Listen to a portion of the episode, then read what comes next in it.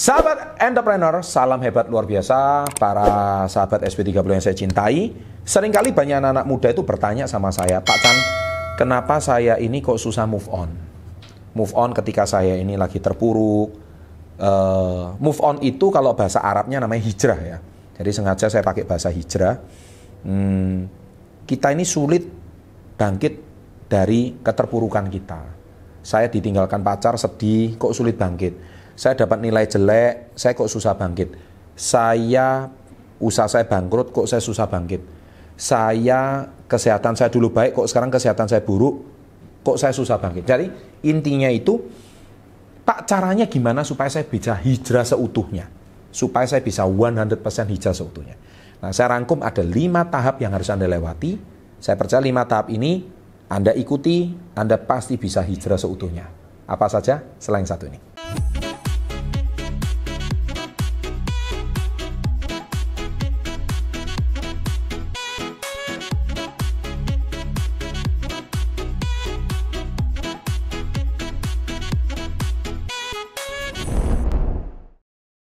Baik, jadi nomor satu, banyak orang itu ketika awalnya berpacaran, ya misalkan tiba-tiba diputus sama pacarnya, sulit move on, sulit hijrah.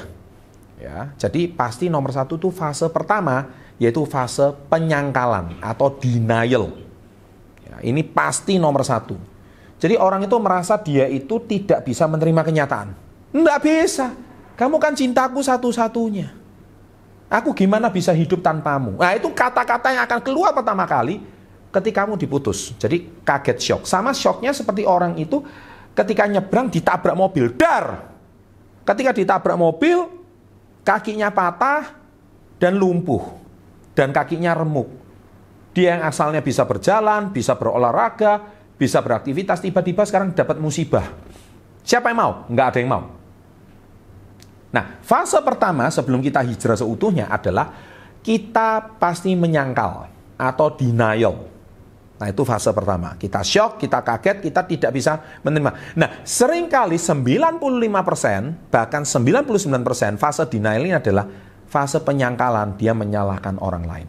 Menyalahkan pacar, menyalahkan pasangan, menyalahkan orang yang nabrak, menyalahkan pilot yang menenggelamkan Sriwijaya, menyalahkan orang tua yang membesarkan dia dengan cara tidak benar, menyalahkan Tuhan. Nah, ini yang paling banyak. Nah, fase penyangkalan ini adalah fase yang paling kritis. Setiap orang yang mau hijrah pasti harus lewat fase ini, yaitu fase penyangkalan. Karena dia itu seperti orang itu kena pukul Mike Tyson, kepalanya itu seperti kayak goncang. Jadi dia bingung. Nah, banyak anak-anak muda zaman sekarang itu menghadapi fase denial ini. Dia mencari jati dirinya, dia kebingungan. Nah, kalau fase ini sudah lewat, Anda harus cepat masuk ke fase kedua. Fase kedua yaitu fase anger, kemarahan. Tahap kedua ini. Nah, biasanya orang akan marah, jengkel, menyalahkan sana, menyalahkan sini. Nah, fase yang kedua ini sebisa mungkin harus Anda tidak terima. Anda menyalahkan keadaan. Anda merasa menjadi diri orang, Anda merasa hidup ini tidak adil. Kenapa teman saya bisa bermesraan dengan pacarnya, langgeng sampai pernikahan, tapi kenapa kok saya ini tidak bisa langgeng dengan pacar saya? Banyak ada, saya punya seorang teman, undangan sudah disebar pernikahan, hari ya batal. Kenapa batal? Suaminya meninggal. Ada yang seperti itu. Saya punya seorang kakak sepupu. Tiga bulan lagi sudah mau menikah. Hari itu dia nyebrang jalan, ditabrak, kepalanya kegerotak, hari yang sama dia meninggal. Pertanyaan saya sekarang satu, adil dunia? Kadang nggak adil. Sama seperti korban Sriwijaya, adil? Kenapa kok pesawat SJ182? Kenapa kok bukan yang lain? Adil? Nggak adil. Kenapa harus pesawat itu? Kenapa harus pesan naas itu? Nah, inilah fase-fase kemarahan. Setiap orang kalau mau hijrah, dia pasti melatih fase-fase ini. Kenapa kok suami saya? Kenapa kok bukan suaminya orang lain? Kenapa kok bisnis saya? Kenapa bukan bisnisnya orang lain? Kenapa kok anak saya harus cacat? Kenapa bukan anak orang lain? Kenapa kok pacar saya? Kenapa bukan pacarnya orang lain? Nah, dia sedang mencari kemarahan itu. Nah, ini tahap kedua.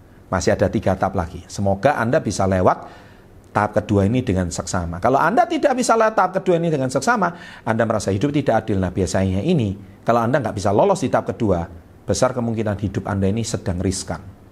Banyak orang akhirnya tidak punya harapan hidup, mengakhiri hidupnya di tahap kedua ini. Dan ini sering terjadi di anak-anak muda. Tahap ketiga, yaitu bargaining. Nah, bargaining yaitu tahap tawar-menawar. Nah, dia mulai tawar-menawar. Ya sudah, oke. Dia sudah mulai marahnya mereda, dia tawar-menawar. Oke, kalau ini bangkrut, terus solusinya apa? Ya udah, ini restrukturisasi, bla bla bla. Dia putus sama saya. Oke, tawar-menawar. Terus kalau lu putus dari gue, terus gimana? Nah ini tawar menawar. Ini proses yang harus anda lewati. Ya. Terus kakinya patah setelah ditambah. Oke tawar menawar. Terus ini gimana? Mau dilanjutkan pakai kaki palsu atau amputasi? Nah ini proses tawar menawar. Nah ini proses yang harus anda lewati. Nah sekarang anda ini di fase keberapa?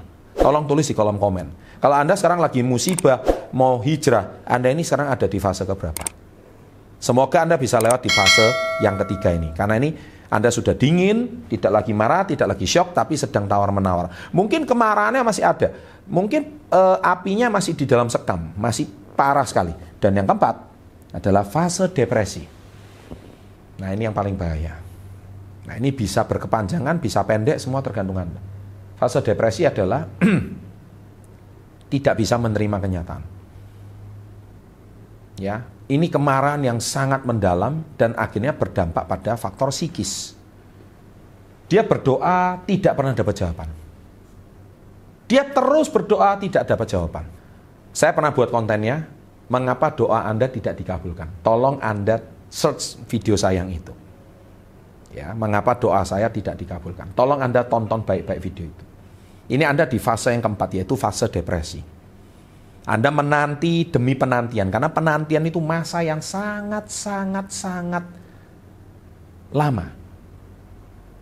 Satu hari terasa lama, seperti Anda menanti istri Anda belanja. Itu lama, seperti Anda menanti ibu Anda belanja. Anda menanti itu kan bosan. Menanti itu lama, padahal sehari. Gimana kalau Anda menantinya dua tahun? Sama seperti sekarang keluarga yang hilang dari Sriwijaya Air, dia menanti apakah keluarga saya masih hidup. Saya berdoa masih ada yang hidup, tapi kok sepertinya kemungkinannya itu sangat kecil. Penantian yang tidak ada habisnya. Seperti Anda menanti kaki Anda mau pulih lagi. Pak, Bapak percaya miracle? Saya percaya. Bapak percaya mujizat? Saya percaya mujizat. Tetapi, kita juga harus berpikir sebaliknya. Kalau Anda hari ini tidak punya satu kemampuan, keyakinan, besar kemungkinan di tahap keempat ini Anda akan putus asa. Dan akhirnya di fase tahap keempat ini Anda kehilangan nafsu makan, anda susah tidur, pola makan jadi nggak karu-karuan, jantung berdebar, asam lambung naik. Ya, di tahap depresi ini, itu tahap yang sangat-sangat berat untuk seseorang itu bisa move on. Anda mau hijrah itu berat sekali. Anda makan tidak enak, nafsu makan kurang, tiap hari kepala keliengan, kemudian mata kabur, badan sakit semua. Sepertinya Anda itu hidupnya nggak beres, sampai tubuh Anda nggak beres. Karena your mind nggak beres. Mind Anda nggak beres, tubuh Anda juga merespon tidak beres gitu. Akhirnya jiwanya pun sakit. Jadi jiwa itu berasal dari mind and body. Ketika mindnya nggak beres, pikirannya nggak beres, tubuhnya juga nggak beres. Gimana mau hijrah? Nggak mungkin. Anda nggak bisa sembuh dan nggak bisa pulih. Nah, tapi kalau Anda di fase ini, Anda tuh bisa. Nah, ini fase yang kelima, yaitu fase yang paling penting dan harus dihadapi siapa? Yaitu fase ikhlas. Ya, ini yang paling berat tapi harus Anda bisa lalui. Jadi ketika fase yang paling pen, ikhlas itu yaitu penerimaan, acceptance dalam bahasa Inggrisnya. Saya nerimo kata bahasa orang Jawa. Ikhlas. Jadi fase hijrah yang terbaik adalah ikhlas. Saya pasrah sepasrah-pasrahnya kepada yang maha kuasa. Nah, saya percaya ketika Anda ikhlas, nah, sama seperti Anda ikhlas ke dokter, Anda nggak nggak percaya 100% sama dokternya, Anda nggak bisa ikhlas, nggak bakal jadi. Anda percaya 100% sama dokternya, Anda bakal jadi. Nah, itu baru namanya Anda penerimaan, yaitu fase penerimaan, fase tidak menolak lagi, tidak depresi lagi, tapi saya sudah ikhlas. Nah, biasa ikhlas, Anda disuruh pola makannya dibenerin, jadi. Pola istirahatnya dibenerin, jadi. Pola tidurnya dibenerin, jadi. Olahraga setiap hari, jadi. Nah, akhirnya mind, body, and soul, tubuh, fisik, dan raga, dan jiwa ini dibenahin semua. Niscaya Anda bisa keluar dari masa-masa sulit itu. Ya, semoga lima fase ini, lima tahap ini, Anda bisa hijrah seutuhnya, Anda bisa move on seutuhnya, karena saya juga sering mengalami dalam hidup saya, semoga bekal ini bisa cocok untuk adik-adik yang sekarang lagi mau hijrah.